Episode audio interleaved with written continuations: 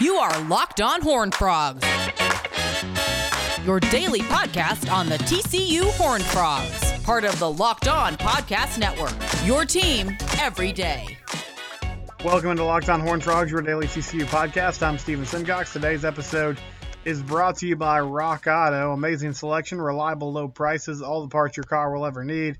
Go to rockauto.com today. Let them know that Locked On Podcast Network sent you're there. Uh, it is Tuesday, July 20th. Appreciate you tuning in whenever it is or wherever you are uh, while you're listening. Um, wanted to revisit a topic that we tackled yesterday in the first segment and then get into some TCU football discussion in segment number two um, this morning, afternoon, whenever it is that you uh, find me and are tuning in to Locked On Horn Frogs. But first, let's revisit that topic that we discussed on Monday about which TCU program is closest to winning a national championship. Uh, I put a poll out on Twitter on at Locked On TCU, and the final votes, the tally reads, baseball is what our our listeners, our fans selected at 33% of the vote. Soccer with 25, football with 18, men's tennis with 22. So pretty close. Um, soccer or baseball didn't exactly run away with it. Soccer was ahead I, as I was kind of following these results for the majority of the time the poll was out, but baseball sort of snuck up at the end and won it. And I'm okay with that. You know, I said soccer yesterday, uh, but I realized that soccer is not the most proven program in the world. They're coming off their best season in the Eric Bell era, their best season in program history, honestly, making it to the Elite Eight and having a chance playing in a very competitive game or if they could have won that, they would have been one of four teams left. Uh, but at the same time, they haven't showed that they can consistently, you know, win at that level. They haven't shown that they can do that on a uh, week in, week out basis, really to this point, year after year. They showed it this season. They went and won a Big 12 title. Um, but we'll have to see what they do next year. What, what's your encore under Eric Bell, and how does the program move forward from here. Now, baseball, I would say, has sort of plateaued over the last few seasons, but you're getting some new energy, uh, some new blood in there with Kirk Saarloos. You know, what can he do? What does he have to offer as the head coach, as opposed to being the pitching coach as he was for a number of years? So I get it. I, I get why baseball ended up being the winner. Um, and, you know, I, I also mentioned like men's tennis I included it because I think uh, my friend Jacob Langford was actually the one who mentioned like, hey, you need to have men's tennis in there. And if you're hearing some background noise, sorry, my uh, my son Sawyer is um, not a fan of bedtime, so we're fighting that while we're recording. we're recording the Locked On Horn Frogs podcast. But men's tennis also had a really great run this season. David Roditi has done a nice job building that program, um, but the consistency is going to be the big question as far as consistently, you know, can you get to that next point, a Final Four, a national championship appearance? So, baseball, in a lot of respects, does feel like a good choice, even though I ultimately went with soccer. And with Austin Krob, it looks like he's going to be returning. Uh, you know, I think there's a good chance Marcelo Perez is back. We'll see what some of these young pitchers come in and do. Um, Brayden Taylor is an absolute monster in the middle of that lineup. I, I, still believe in guys like Elijah Nunez and Luke Boyers. Boyers had a nice little end of the season. Both those players went through some really tough stretches, but I believe they showed some encouraging things playing almost every day in the field and swinging the bat. Uh, so there's there's room for growth there. There's some other young guys on that team that haven't played consistently, but I believe there's a lot of optimism around what they can do. So that coupled with a, a young coach in Kirk Saarloos who is ready to uh, step up to the challenge, be the guy, I think that's a good recipe for TCU baseball. And football finished last at 18%, which um, not shocking to me. I mean, I think the main thing with football is it's just really hard to win a national title in football. There's only a handful of schools that have done it in recent memory. It, it's Alabama, it's Clemson. Um, you know, Georgia hasn't done it yet, but they're kind of in that mix. Oklahoma hasn't been able to break through in the playoffs yet, but they're a factor. It's just a very select group that is actually playing for national titles. And maybe that changes as the playoff expands in the coming years and you go to 12 teams and it's a little more of a grind. There's a little more uh, variety, possibly some parity. But right at this moment, there's not a lot of programs in college football who can win national titles. And as excited as we are about this season for TCU football, uh, the majority of fans and analysts still think the ceiling is probably playing for a Big 12 championship uh, and hopefully finding a way to to win against presumably Oklahoma if you're able to get that game. You have to be Iowa State, you have to beat Texas. There's a lot of dominoes that have to fall in between aspirations and actually getting it done and playing at that point in the season. So, all that being said, um, yeah, I mean, I think there is some reasons to be optimistic about TCU football just not making it to that point in the conversation, at least not yet. So, uh, baseball makes sense. I would personally go soccer, but if you want to keep chiming in on that discussion, you can. Again, my Twitter is at SimcoxSteven. Um, the show Twitter is at Locked On TCU. Let me know, hey, this is the program I think that is closest, uh, and give me your reasons why. And of course, I should say, and I, I said this when I was wording the uh, the poll on social media. Um, this is not including rifle because I know the TC rifle team is incredible and they get it done and they win national titles and they've done it before and I I believe they're going to do it again and they'll probably do it again in the near future. But we're saying outside of that program, which has established itself as uh, a national contender who do we think are the teams that could make that next step and get it done. So that is uh, that that's that. And uh, again, thanks for participating in that subject in that discussion.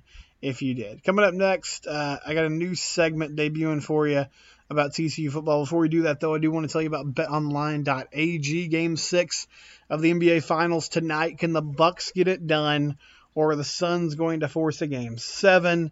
Uh, you know who I think would have a really good idea about what's going to happen in that game? That's Lee Sterling from Paramount Sports. And Lee has brought you and built betonline.ag. You can go there, you can find out how to make some money today. He also has um, a lot on Major League Baseball. The Rangers getting shelled again on Monday night by the Detroit Tigers.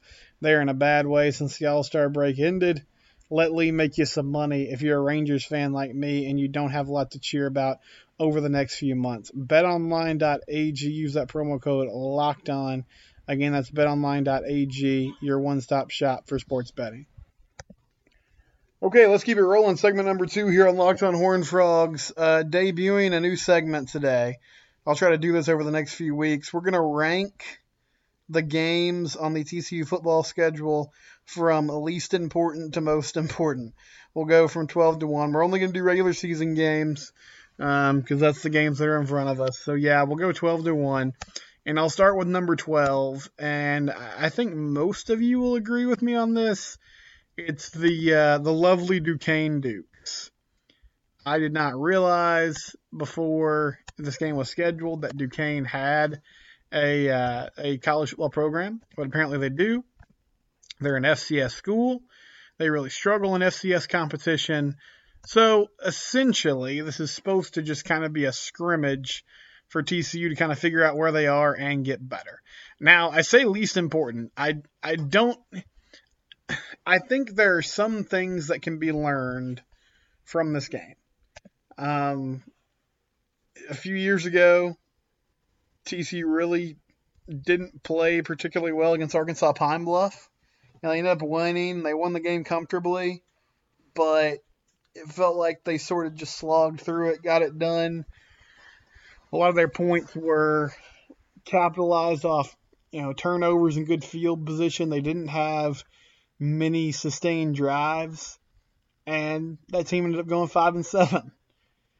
Um, I remember the year that Casey Pachall got hurt, and him and Trey were trading reps. This game at Southeast Louisiana, where it was an 11 a.m. kick. It's September. It's blazing hot, and we're just standing in the student section waiting for them to break that game open, and they never really did. I mean, they won. Defense was fantastic, but the offense really, really struggled. Uh, Kenny Hill's first season as a full time starter, taking on South Dakota State. Found themselves in a dogfight. And the Jackrabbits are a good team. They played Sam Houston for an FCS national title this spring. But still, that team ended up going, uh, you know, six and six, finished six and seven after losing that bowl game to Georgia. Now, it's not always a, a perfect indication of where you are.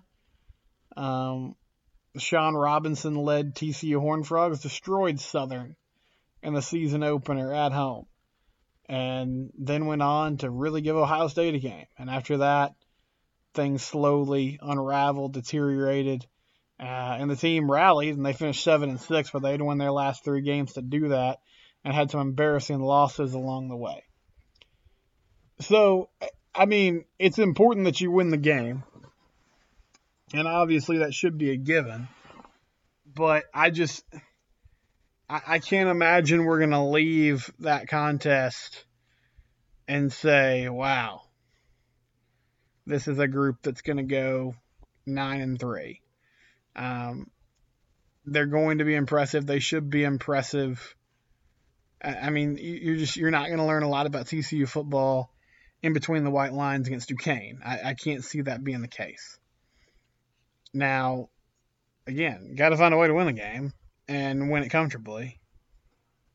But to me, that's the least important game. You know, the thing, the things to look for in my mind out of that game are one, how how focused are you? Are you coming out? If this is supposed to be a team with a lot of veteran leadership, are you coming out with your head on straight, ready to rock and roll, ready to run through your offense? And and what what are they showing on offense early in the season? What are they trying to accomplish? What's their identity?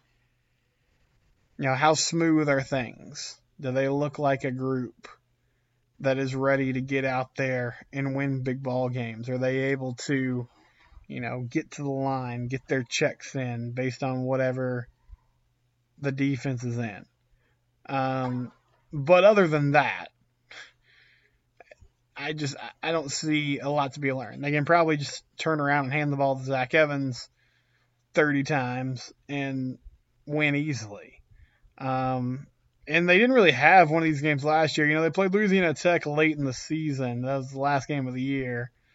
And by that time, they were rolling. So they, they won that game comfortably. But this is just sort of a hey, let's let's get the pads on, let's stretch out, let's get some of the soreness out, let's play another team, see what that looks like, go at game speed, and then move on from there. So in my mind, that's number 12. And tomorrow we'll tackle what number 11 is on the schedule. And, you know, I mean, non conference games, it's easy to just say, yeah, those are going to be the first three that come off the board because you don't want to do this, but you can go 0 3 in non conference play. And, you know, if you have a good Big 12 season. You can rally and still sort of salvage things. Um, so, that being said, though, uh, uh, we'll see. I might have some surprises for you. I think there's some things to be learned from those Cal and SMU games um, that give it a little more importance than maybe meets the eye. And I feel like there's some games against the bottom of the Big 12 conference that yeah they're important because they're conference games, but honestly, TCU should win them going away, and those other two non-conference games will probably provide better competition for the Horned Frogs. Okay, when we come back, we'll wrap up. We'll close up shop. Before we do that, though, I do want to tell you about our title sponsor for today's pod, um, Rock Auto go to rockauto.com today. They are a family owned business, family owned company. They've been in business for a long time and they'll help you find the right parts for your vehicle. What do you need? What do you want? You can find it at Rock Auto. Again, that's rockauto.com. Go there today, give it a try. RockAuto.com. That'll do it for a Tuesday edition of Locked On Horn Frogs. We'll be back at it again tomorrow. I'm Steven Simcox. Thank you for listening. Tune in on Wednesday. Locked On Horn Frogs, part of the Locked On Podcast Network, your team every day.